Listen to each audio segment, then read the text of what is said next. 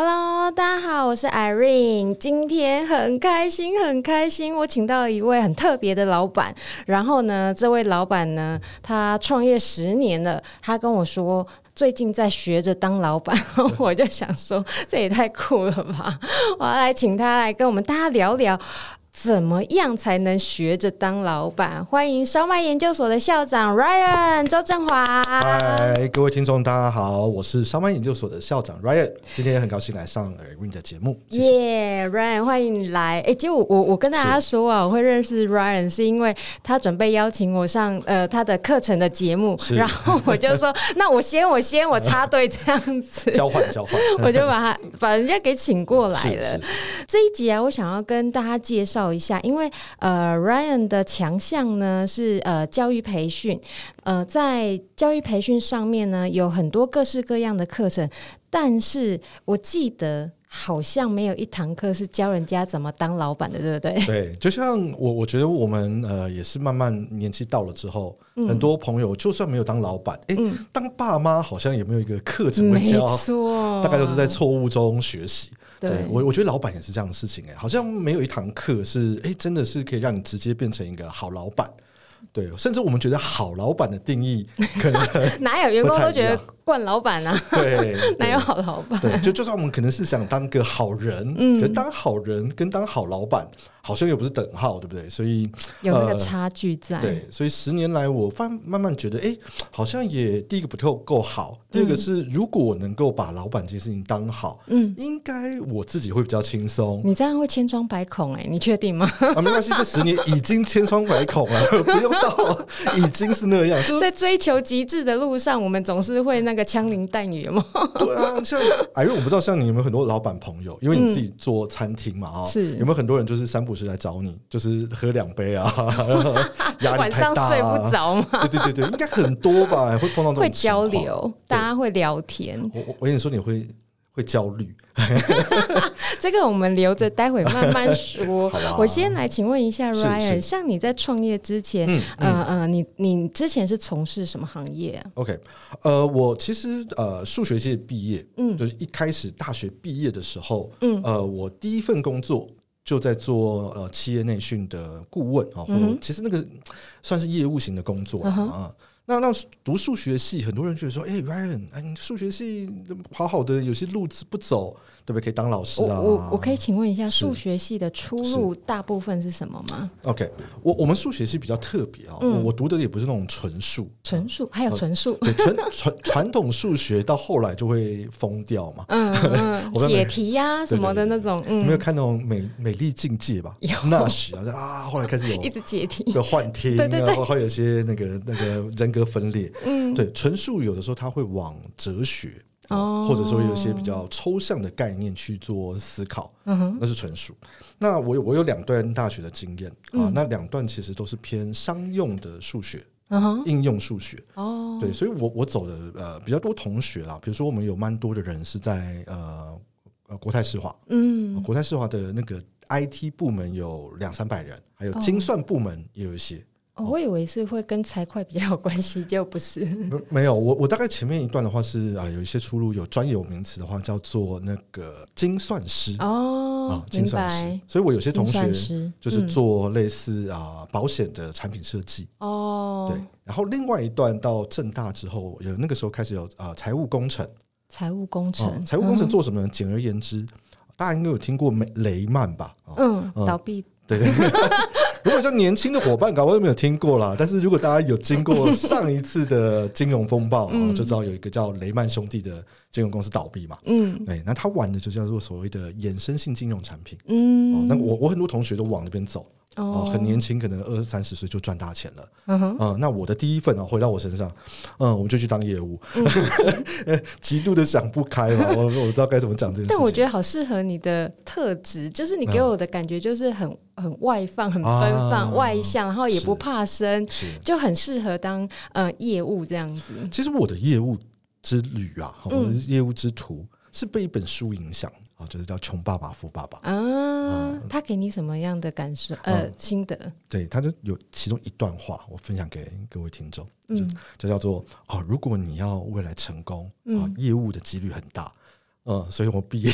就去找业务的工作了。我超同意这句话。真的吗？真的吗 ？OK，OK。好，我后来第一个老板，我们觉得运气也很好啊。第一个是产业是在企管顾问公司嘛，我们是做企业的中大型企业的内训，所以我觉得有学到很多商业概念，甚至经营管理概念。第二个就是因为我们身份是业务，那我那个时候第一个老板叫 Hank， 我觉得他有给我一个很好的概念。他说业务有的时候在很多职位尤其是新鲜人的选择里面，对，他是有机会挑战高薪的，而那个高薪其实为什么他可以拿比较高的薪水？为什么？对，那不是遮羞费有很多人遮羞费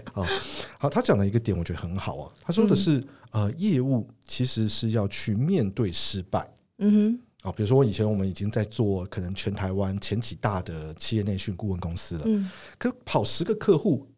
搞不好还是有可能6成甚至7成是没有谈成的，都很正常，那蛮高的啊，很正常，过半耶，很正常。因为你包括如果你是其他的就算是卖车子啊、房子啊、保险，好不好？很多人会去一毕业当那个金融业 MA 经纪人，对，其实也都是卖东西，对，那个成交率1成搞不好更低都有可能的嘛。所以他讲得很好，我觉得包括也讲回穷爸爸富爸爸，或者是我们提到到底我们能力强在哪里？或许有一块就是面对失败跟挫折的心理状态，所以这奠定你日后那个创业睡不着觉的基因吗？就比别人会睡得早一些，这样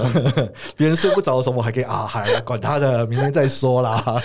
你10年前为什么会想要创业啊？因为据我所知你业务能力蛮强的，对不对？对，我不能说很强，但是应该就像刚才 Irene 提到如果你看到我本人，或者说声音的表情，不知道大家会听出来。你卖课你销售课程我都快要卡都要拿出来了。谢谢，所以看起来还卡了一步。好，就是我觉得我还算是蛮开朗，然后也蛮 real 的我没有像很业务的业务因为我们卖的是 to B 的产品嘛是，又不是说一般的那种接边销售的感觉，所以这个我觉得第一份工作也跟我很好的门槛跟基本功。那后来在就是我们现在算起来10年前会出来自己开公司，主要其实那个理由我不知道跟其他老板也不一样。就是觉得上一份老板太笨，就这么笨也可以当老板，那我们自己来好了。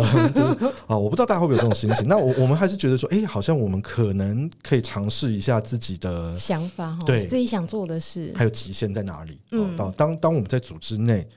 不得不比如说我最后一份正式的工作，算是就是老板的特助了。那老板特助也算是一个一人之下万人之上的工作了嘛。但毕竟上面有个老板，大的方向、公司的经营的决策，还是老板来定。对，甚至其实我觉得蛮正常，尤其当完老板的时候更正常，会知道是其实老板也不太清楚自己到公司方向的未来。有时候自己也会也不能说迷惘，可是的确是老板要想的事情就是比较全面，那要怎么样方方面面，然后顾到 A 又顾到 B， 然后又是往大的蓝图，往那个梦想理想那个方向走，这很难。然后一方面啦，可能有的时候那个蓝图在我们自己脑子里，而且天天可能还在多加一些变化，因为市场在变，对不对？那要让老板还要跟我们讲那个时候我们特殊身份嘛，让我们理解，包括我们那个时候认知的高度可能也不够，或者说我们那个时候看的事情还有很多琐碎的东西那其实很难理解老板在想什么。我可以请教一下吗？你那时候觉得对你来讲最难理解老板的一件事情是什么？最难理解老板是很多东西都无法理解。哇，比如说因为这就转换一个心态立场嘛。假设说我们自己是员工，因为我自己也当过人家的员工，我在嫁给我先生之前，然后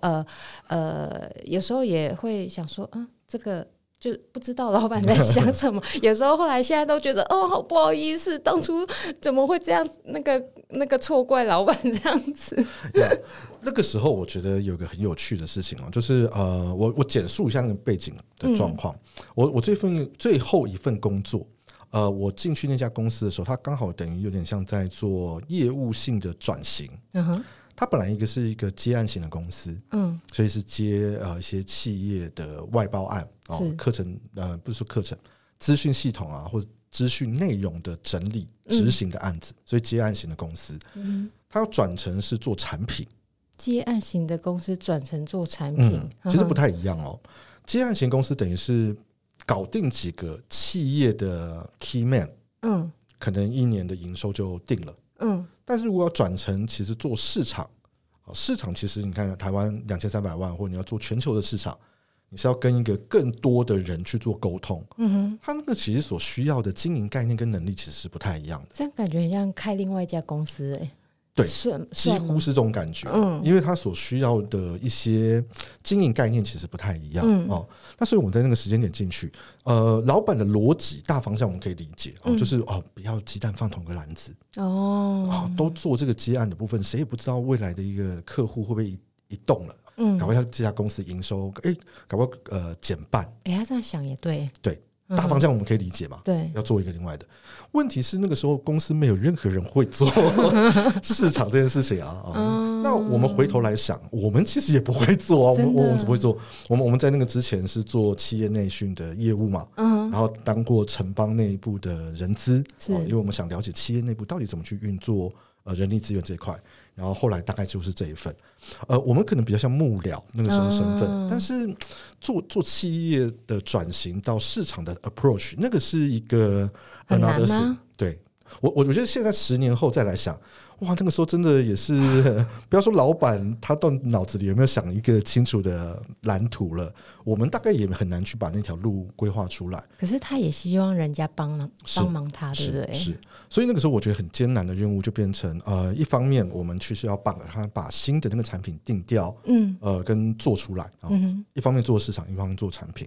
那我觉得其实那个过程也某个程度上我很感激他，哦，嗯，那个时候的老板，因为那个的过程就跟创业就像你刚刚讲，没错，开一家公司是几乎一模一样的，对啊，只是不是烧我们的钱讲到重点了欸，很辛苦欸，那时候是做资讯类的产品，哦，产品是一个软体啦，哦嗯，好，那个听起来就是要烧很多钱的感觉，工程师设计师哦，都是一个人的就是5、6、7、8、10万都不为过的薪水，嗯，是，对不对？你做半年啊，这一个人的薪水搞不好就开始近100万了。那个，其实我们现在当过老板再回来看，哇，嗯，啊，然后那个辛苦了，对对。那当然了，那家公司那个时候至少啦，有一个稳定的固定营收 hold 着，哦，所以他可以撑这件事情。不过对不起 Irene， 你的问题是那个时候我们觉得最辛苦的事情是什么嘛？对，哦，我觉得反而今天这样走完10年之后回来想。我觉得我如果是那个老板，我最辛苦的事情可能反而我觉得他可能比较辛苦，嗯，而那个辛苦当老板的时候辛苦是你的辛苦没有人知道，嗯，只有你自己知道，老婆也不知道吗？我说他啦，他的那个，我说我回头想那一段的时候，他其实才是最辛苦的，对，因为一个月数百万砸下去很难的抉择，因为我觉得当老板是这样子，你在因为当老板每天或者是每次开会，底下员工就在每双眼睛就在瞪着你，然后等着你做决定，对，可是老板下的每一个决定都关系到公司的未来，然后伙伴的生计，是，其实你现在可以了解他，可是这10年来有没有你自己觉得很难下决定的事情？其实刚刚 Irene， 因为我们有先聊过 Irene， 我觉得是一个非常非常好的主持人，她花了很多心思来做这个节目。如果你在听这个节目，谢谢真的好好听，她真的很用心。谢谢。对，她刚刚有提，偷等于有点像泄题，就是我个人的经验啦，嗯，我觉得另外一半蛮重要的，嗯，在我生命当中，嗯，其实10年来。不能说天天都碰到了，嗯，大概一直会持续的出现哦，不会断。对，你营业额10万一个月的时候，哦，有10万的问题，没错，然后100万会有100万的问题。那我不相信像张忠谋或者是说那个郭台铭、欸、我有发现呢、欸，营业额越大员工人数越多越睡不着觉每一个就是那个伤脑筋的程度不一样了。对，其实每个阶段都会有它的阶段性问题嘛、嗯、像我们刚开始我讲我们的创业啊，刚开始的创业的时候可能最大的问题是完全没有营收。 像我们刚开始做的是类似要做一个 LinkedIn 的平台、嗯哦、那 LinkedIn 平台像这种平台式的创业，如果你现在在听这个节目，我也跟大家讲一下，如果你的姓氏不正确哦、真的不要做平台式创业姓氏不正确是什么意思？可能姓辜啊、姓张啊、哦、姓郭啊。哦，明白了，当然你就可以做平台式创业、啊、你老辈钱不够多啦对不对？不要不要，我们后来有这个小岔题啊，对不起各位听众，我是一个很跳跃性的人没关系、我觉得在台湾我们算过、啊嗯、做个这种104啊 Facebook 啊，就是它需要有甲乙两帮都垫起来基数才会有价值的平台式的创业啊、哦！我想大概至少5000万当门槛可以可以试试看。我上次听到一个大概2-3千万，他跟我说他们公司做，然后就好像丢到水里不动，然后就没了，2-3千万就没了。后来他们就做回原本的事情这样子对，所以那个第一阶段就是哦，我没有丢那么多啦、嗯、我们大概半年烧300多。 嗯，对，但对一般来讲那也是一个头期款，房子头期款当然没有了，那没有营收、哦、产品做出来、嗯、但还远远看不到营收、嗯啊、那个时候就真的每天晚上睡不着睡不好、嗯、然后你甚至会想啊，那个公司的存款搞不好也开始从对不对那个几百万变成几十万了，嗯，下个月要发薪水了，天哪好紧张哦没有 income 然后支出很明显对 income 不知道在哪里，但支出很清楚的要追着你哦，那个时候我现在那个肩膀都竖起来了，压力就会来，感觉到紧张、嗯、对，真的那是真的。对，我们认识很多朋友就是大概都经历过那一段不知道营收在哪里，然后持续在、嗯烧钱做准备的阶段、哦嗯、我想不只是网络型的创业啦、嗯开一家可能实体的餐厅、嗯哦、你开始装潢还没有开始真的营业之前你大概也都是那种焦虑感会极重，对不对？会啊，对，睡不着，然后甚至我们有一些朋友说可能会有一些内分泌的问题、哦甚至有些皮肤的东西的问题会出来，会、哦、长痘痘啊、这个、或者是说你容易因为内分泌那个什么内分泌失调的时候皮肤的状况就会比较差。对、嗯、这个阶段我们走过，那后来我觉得比较难，如果分两段创业当中我觉得比较痛苦，第二段应该就变成好，你可能过了第一个坎，对，每一个坎一过人家讲坎我觉得很有道理，就是你要做下一段的决策、嗯、因为每一段的决策你要不要再投资下去、嗯哦、那就会开始让你也烦，因为如果你不投，其实有时候不进则退，嗯，你知道企业啊，包括我猜餐饮也是这样子，嗯，餐饮其实现在消费者的那个喜爱、嗯、其实一直在变，对、啊、然后尝鲜度很快就会尝鲜结束，嗯，所以如果你只是在 maintain 很容易就会往下走，没错、嗯、所以你要往下一阶段啊，我到底是不是要开分店，嗯，然后我要不要做成连锁加盟，嗯、哦，我觉得老板下一个痛苦就变成这一段，嗯，那如果你进去了也痛苦，因为你要拿几百万上千万出来又砸到水里头去，不知道会不会有成功啊？我们现在也在做这件事情然后你不砸你也会担心啊、嗯、就像你刚讲的不进则退，对不对？对，就算市场上反应还是不错，对，可是内部人员因为现在年轻人也好，或者不要讲年轻啦，现在工作者其实向心力也不会像我们那个年代40-50岁以上的人、哦、对一个公司很忠诚什么的、嗯、没有，他看你好像老板也没什么发展性对耶，他就自己员工很重发展性这件事情，对，他说、啊、你品牌好像到这里了，对，没错，那我就来自找出路咯、嗯嗯、那可能内部就开始有声音，对、嗯、对，异动就高、嗯、那其实公司的稳定品牌的稳定就还是会有一些影响，所以我觉得老板你说一个重大的状况嘛，我感觉他每一季都有一个新的功课出来。你这样讲是真实的没错，因为不会有、嗯、什么很难的决定，我觉得每个阶段都有不同的很难的决定，是啊，对，然后就一开始就像你讲的要不要担心营业额的事情、嗯、然后到了中间、嗯、要不要担心员工怎么看你，你公司到底有没有发展，我要不要进来跟你一起打拼，这种，然后未来就开始公司壮大了、啊、我们之后再来录等我们公司再壮大我们再来录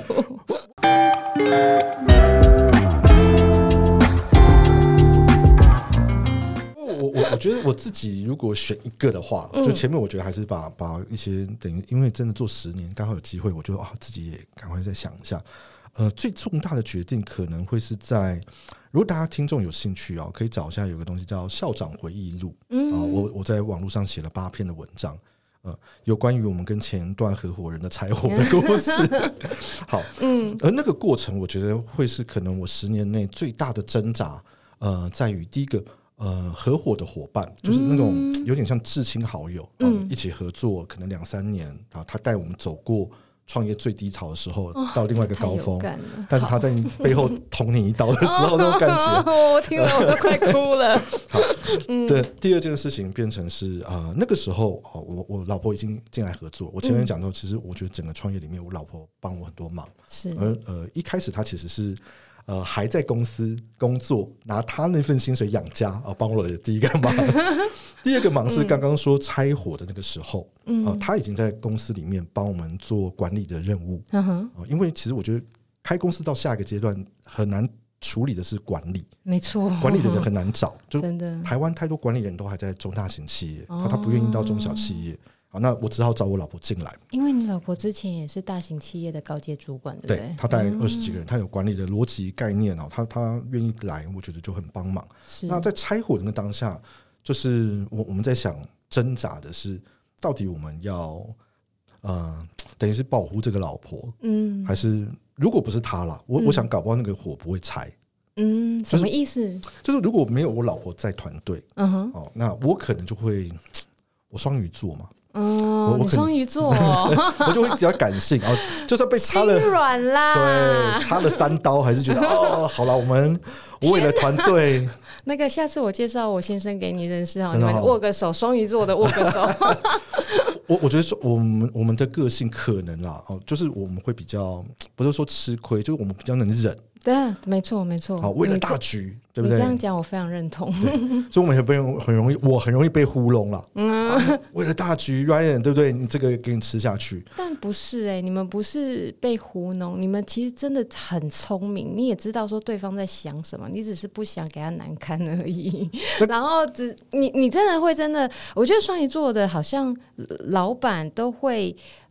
是大局，顾大局是大体，因为他知道他下一步要干嘛他会为了他下一步忍到那个时候我觉得我们那个时间点就是因为本来的创业是我们的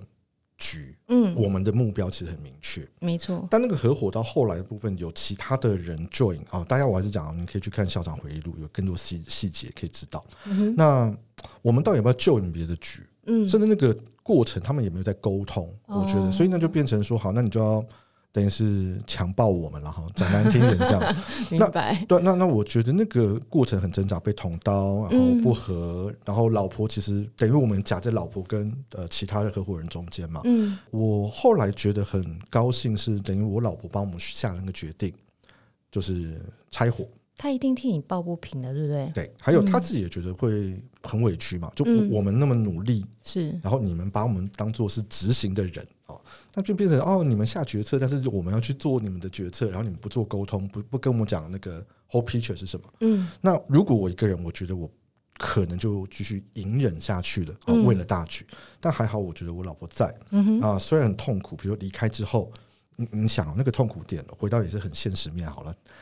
我们夫妻俩都在那个公司里面、嗯嗯、所以我们的薪水都在那里，我们一离开就等于薪水归零、哦、没有，嗯啊，归零以外，后来那个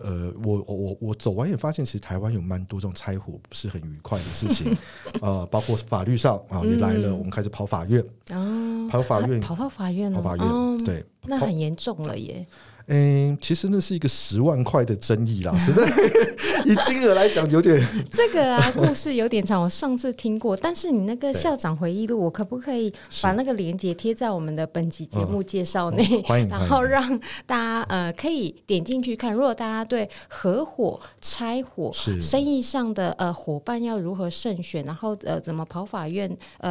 解决后续这些的事情，我觉得 Ryan 对这部分是很有经验的，那也可以提供一些他自身的经验给大家参考。yeah, 我觉得走完那一段，其实写那个真的也不是要说对方多坏或什么，我觉得走完之后心情也会蛮好的，就叫做合伙嘛，还有人本来就是为自己的立场而活嘛，没错。那写那一段的话，其实我觉得大家确实是刚刚 Irene 讲的，如果我们踩过的坑，大家可能可以稍微当作借鉴，那个坑好像也变得蛮有价值。好，那拉回来讲，还是讲刚刚这一段，我觉得我老婆也是很委屈，然后法院，然后甚至对方还把100多万的债务丢到我们身上，那个过程其实确实是最最最煎熬的啦。那不过现在我们等人挺过去了，对，活得也很好，然后而且还是活得越来越好，对不对？大家帮忙，大家帮忙。对，那我觉得那一段的挫折或痛苦其实是有帮助的。走完之后会觉得，那个就是一个人家所谓的逆贵人或负面贵人吧，没有那些挫折，我们好像现在没有办法变成下一阶段更好的养分吧。对，这是我自己的想法。来，给你一点点时间跟老婆说一下感性的话。我一定要逼你讲，这一集我要交点功课。就确实我觉得如果走到现在，为什么突然我们从创业节目，我不是在上创业节目，为什么突然变两性节目？对啦，就是来跟老婆讲一下，那个有什么话想跟老婆说？就翁朝君辛苦你了，好，我们再继续走下去，让你早点退休，好吗？好啊，我们有录音为证哦。好，没问题，我们可以。我觉得其实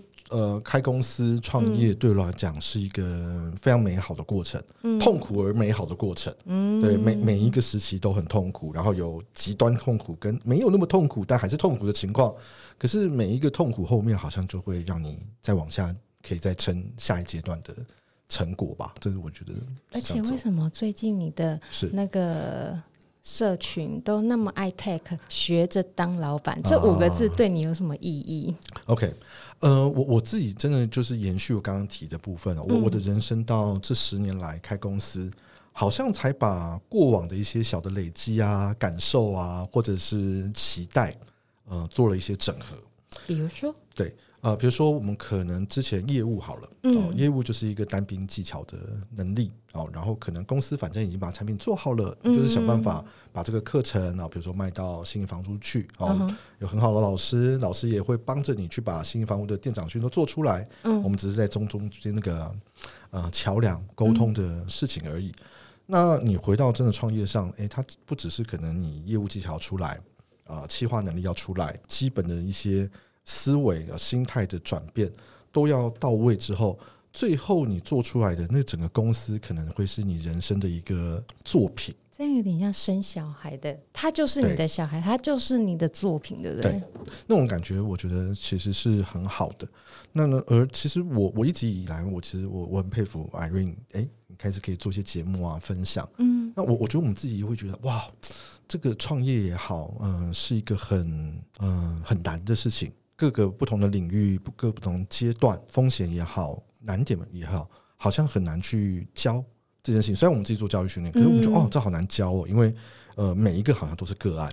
对啊，对，你那时候我们在聊的时候，我就想说，对啊，你在你手上经手过那么多的课程，有教财会的啦，有教业务的啦，教行销啊，教电商，什么技能都有，可是唯独就是没有教人怎么当老板，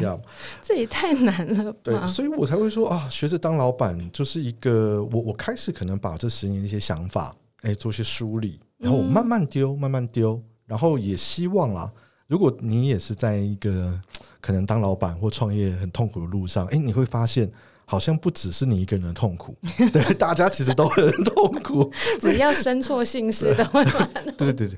不会啦，就算姓氏正确，他们的痛苦跟我们痛苦不同而已啦，还是痛苦啦。我们背可能比如说几百万的负债，嗯，然后他们背几百亿的负债，嗯，那对对，那我们怕银行，银行怕他们，差异只在这里，其他都还是结构上很类似啊，比如说人也是啊，像我相信他们一定有人的问题，哦，对不对？而且近几年人非常的难请，对不对？对，因为我们在比较多经营是电商产业嘛，嗯，然后 PC Home 也是最近很常见的新闻，哦，对，超有名的，对，执行长要走了，对不对？创业合作等于也是他十几年的伙伴啊，说走就走啊，心里好难过，哦，所以我觉得后来回到刚刚提为什么开始写，哦，学着当老板，我希望也跟 Irene 学习啦，哦，没有我们可能多分享一些，让大家知道，你其实并不孤单，对，哦，在这个创业的路上，当老板的路上，你的问题并不是你一个人碰到，或是独特的，大家都在练习，大家都在磨练，我想这也是我在努力希望跟大家多分享的方向。对，没错，不同的行业会遇到不同的问题，但本质上其实都是人的问题。没错，没错，没错。因为除非你一个人做了，像有人前几年比较夯，这一两年了比较夯，艺人创业的概念，对不对？哦，但是大家要注意啊，那个书名是艺人创业，可是它里面其实不是说一定一个人。创业，你可以分享一下那个吗？艺人创业，因为我之前也对这个蛮好奇的。OK， 好，艺人创业他讲的概念是说，我们其实不一定要追求过大的规模，因为越大规模，其实边际效应会递减的，然后风险也会跟着随之扩大，那在这个年代，其实你如果用一个独特的技巧，然后深入到一个比较niche 的领域，其实这样子做反而搞不好效率会很好。获利也会比较高，对不对？对，照理说会是这样子。那尤其这个年代，在行销面上，网络的通讯的发达，社群网络的发达，以前可能你做 niche market 的时候，可能会找不到那一个很少量的消费者，或者是顾客。可是因为现在网络发达之后，你是有机会找到的，没错。所以你更容易可以用一个单一的力量，或者专注的力量，把你那个领域做好。就好了，可是听起来这样子好像很美好，没什么问题啊，可是你刚刚说要注意什么？我觉得应该也还好，我反倒觉得它是一个选择吧。比如说以艺人创业的延伸好了，我们做的是从以前到现在是企业这一端的训练，或者是商业的训练，或者是职训啊这个概念，我们会认识，比如说我们之前在企管顾问阶段。大概就认识200-300个企业讲师，那到电商人才培育之后，我们合作大概也200-300个讲师了，所以加大概500-600位，那这500-600位，你以艺人创业或艺人公司的逻辑，他们大概就很像这个情况，对不对？哦，对，非常像，可是他们的情况，我后来也慢慢觉得，好像一样，虽然说是创业当老板嘛，他们讲师是，我们也是，可是我觉得还是有些底层的不同。怎样的不同？他们很累，我很懒，我超懒的。你要想到艺人公司啊，包括讲师，包括 freelancer、会计师、律师，甚至都是医生，都是。其实你还是必须要出席工作嘛。对，你不出席工作，你不打卡，不只是时薪高很多嘛。跟麦当劳打工那个比较起来，可能多一个零哦，他1个小时100-200，可能1个小时1-2000，甚至我们有。企业讲师可能破万，是，可是只要你不工作，就归零哦。哦，你讲的是这个概念。律师对不对？你没有出庭零哦，再有名就零嘛。那当老板不是哦，就是当老板，如果你是有组织，当然你扛的责任更大。对，但是某个程度上是可以相对，我好，比如说我们之前就是第一份企管顾问公司的老板，那时候很夸张，我那时候20几岁。到他们公司啊，他那时候应该35岁左右，以创业老板来讲，也还算年轻老板，对不对？对。他那个时候突然消失1个月，为什么？他去法国南法旅行，压力这么大。对，后来就跟旅行的那个人就结婚了，我不知道，对，有点像先度蜜月的感觉。讲错就算了啊 ，Hank， 如果你在听，可以做。一般的艺人创业的类型就比较难做到这件事情的、啊、放下一切然后走。对，当然了，就算你可能是当老板有组织的概念，嗯，你现在可以离开1个月吗？我不确定每个人可不可以做到这件事情。离开1个月，可是那手机可能还是不会停那样子。或许这样。我们那个时候是10几年前哦，10几年前手机搞不好都没有，网络没有那么发达。那表示老板很信任你们啊，团队够好这样子。对，所以。我们确实也看到就是比如说1人创业跟有组织的创业，如果你是在组织中创业的老板啊、或者是创业家，你也不要太难过，我们都知道你很痛苦，可是如果你做得好，团队建立的完善，结构建立的完善，或者是营运是顺的，我觉得其实是慢慢可以把自己的时间买回来。有道理。这是我觉得慢慢觉得好，我学着当老板后面想达到的目标之一。我想更懒惰，对，懒惰是人进步的根源之一啊，很重要欸。下次我介绍我先生给你认识，真的你们可以成为懒惰一族，因为他的想法也是这样，要规模化、组织化。那他想要成就的是一个企业，对，一个餐饮的企业这样子。那跟 Ryan 的想法其实是很像、很接近的。假设说，商脉研究所电商人的培养皿，这个是一个团队，是一个往企业发展的，那就不是单单只是你一个人在辛苦啊，老婆跟着辛苦，这样就不是这样。对，不然我们就说真的，有的时候我不知道大家会不会有开公司的状况当中啊，也想，我之前业务能力那么好，公司收一收我去做业务，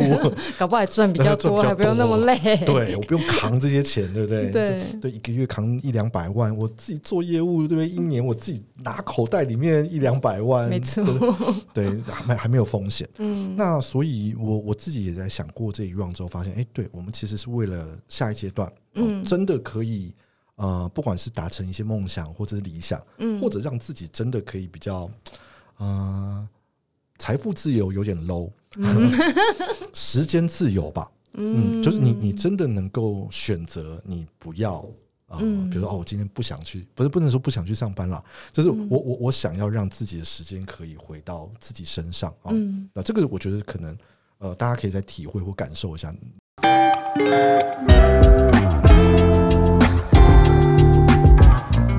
因为我也是看蛮多书，因为我们企管顾问的背景啦，我们习惯会看蛮多书，怕被问倒嘛。对，当然我那本书你有没有听过？没有啊，糟糕当然企管顾问这样。好，有本创业相关的书，叫做《师父》啊，我不知道大家有没有看过这本，好有名哦。对，不是那个电影《师父》，不是拿那个咏春拳的那个，不是。好，《师父》里面我觉得它有个概念也是心态的转变，会变成有。2件事情，我觉得我现在在练了，就是学着当老板在练。第一个，通常我觉得创业家的性格的老板是蛮多的，因为从零开始嘛，就是我们要一直变化，很快，很我们像照镜，我的个性也是这样啊。但是到一定阶段之后，如果你老板还在一直照镜，团队会疯掉，团队会觉得老板你可以够了吗？冷静一下，冷静一下，不要你每次进来就有新东西，那个我们来做什么什么干的。没错，绝大多数人其实是喜欢稳定的，对不对？绝大多数人，你这样讲真的。讲到我心坎里了。你说你先生，你要不出卖他，是他就是那个乱源。是因为我先生是个做事要求很极致的人，然后他觉得说这件事情本来就应该做好啊，但是你的做好跟伙伴的做好的标准是不一样的，然后认知上的落差。有一次有一个我们觉得都还蛮优秀的伙伴，他说：“老板。”我已经觉得我很细心了，可是你不要拿我跟你比。就是这个概念。对，就是创业家的性格就是不定的在追求下一阶段或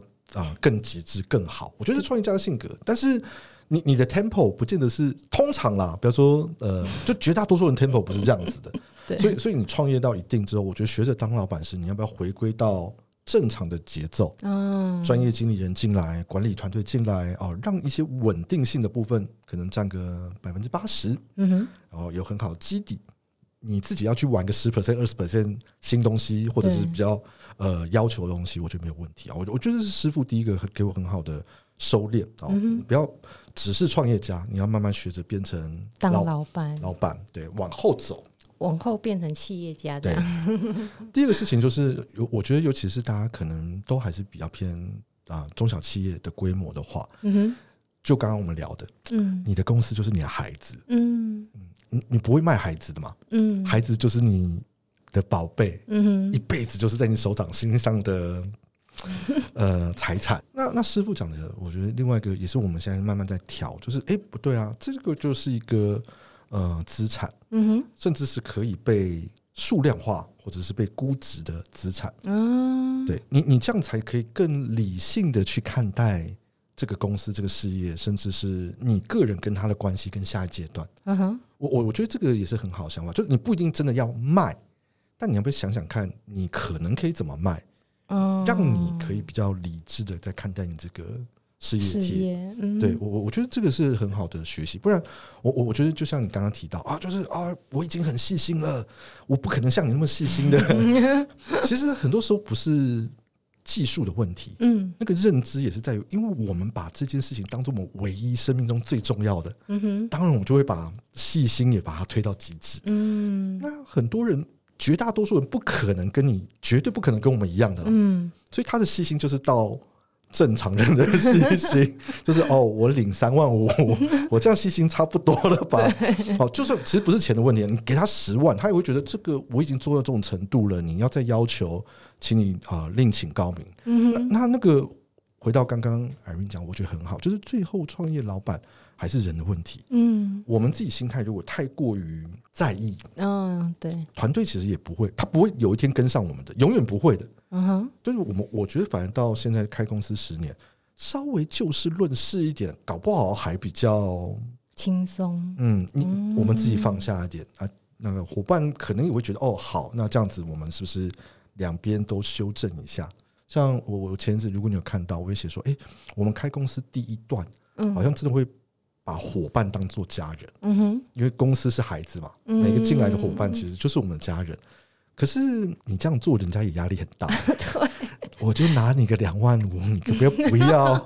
不要把我当伙伴或家人，太压力了，可以不要吗？然后常常要找我聊天，对，老板，我下班我有约会耶。对，但是我们会觉得哇，我老板耶，我跟你聊天，你坦掉啊！我想跟你分享我这10年来的。麻烦各位老板跟我分享就好了，我会来跟你的员工分享。然后过一段时间之后，我猜啦，我自己我觉得到第二阶段，就有点像见山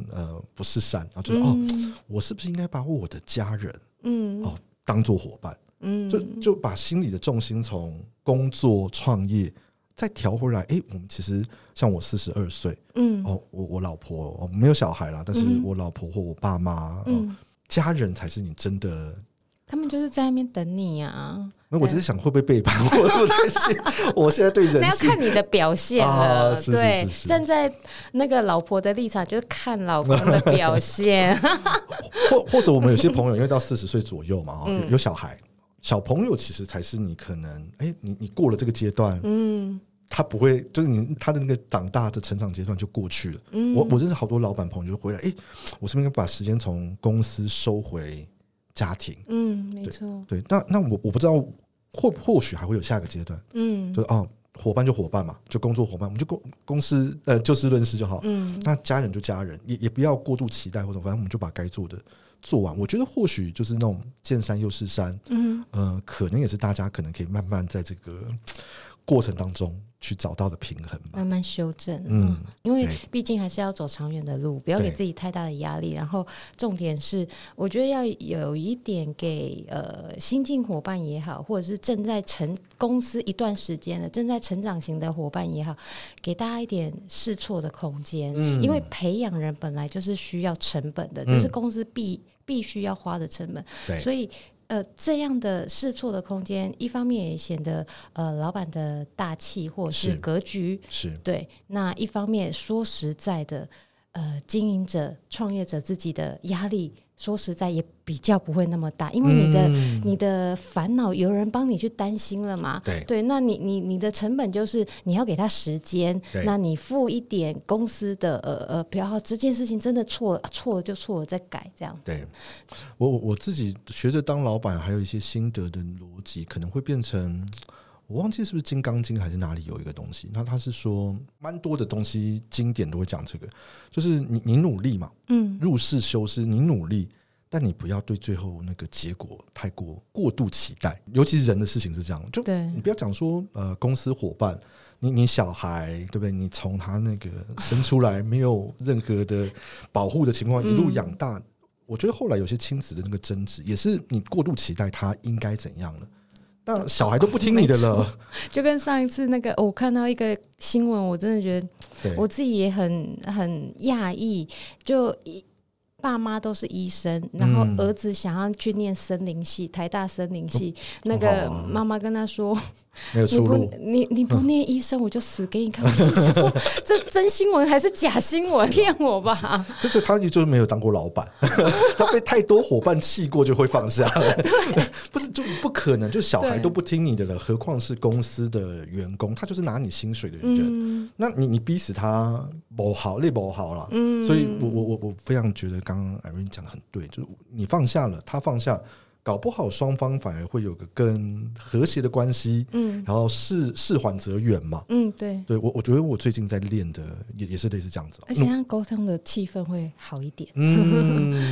比较不会那种剑拔弩张这样子。对，我希望我们家的伙伴不要听到这一集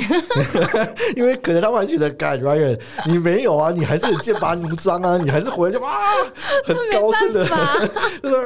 怎么会做成这样啊，过来我跟你讲啊，这个东西不行哦，你这样不行啊，不行了。就这一集是讲给我们自己听的。对，所以我说学着当老板嘛，那个 hashtag 是给老板们看的，真的。对，员工你就不要看，反正不是给你看。有，我认真讲，有人这样讲我说，Ryan 啊，你最近这样公审你的那个员工好像不太好。我想说，没有，我是公审我自己啊。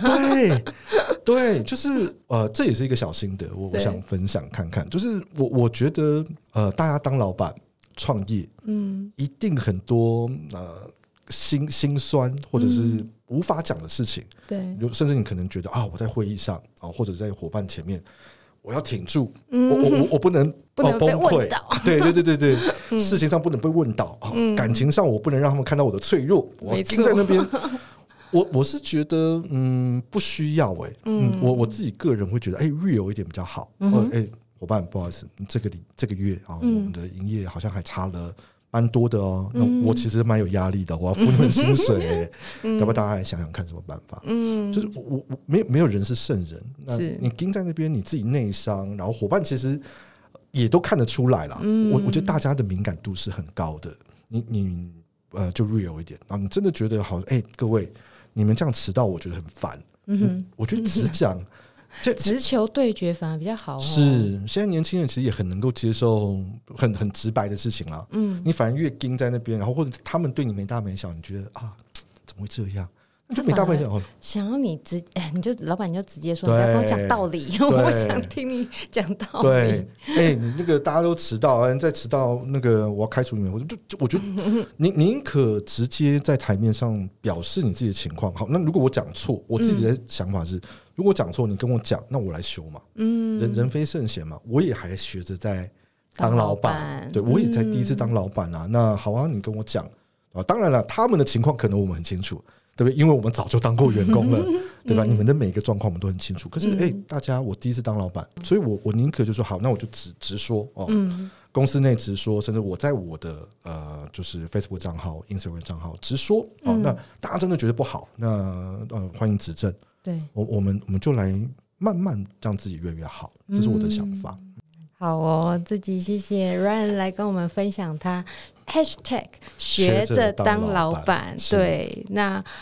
无论你是正在当老板，或者是说你有很多连续的创业经验，我相信大家也是这样一路走过来，或者是说你现在才真的刚开始想要创业，那也可以来听听看 Ryan 的这一集，然后尤其是我会把他的那个写的连结呢，他8篇关于他之前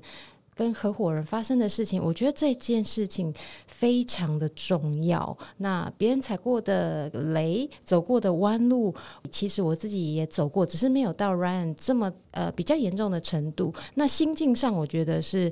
雷同的，那给大家一个参考。那这集谢谢 Ryan， 谢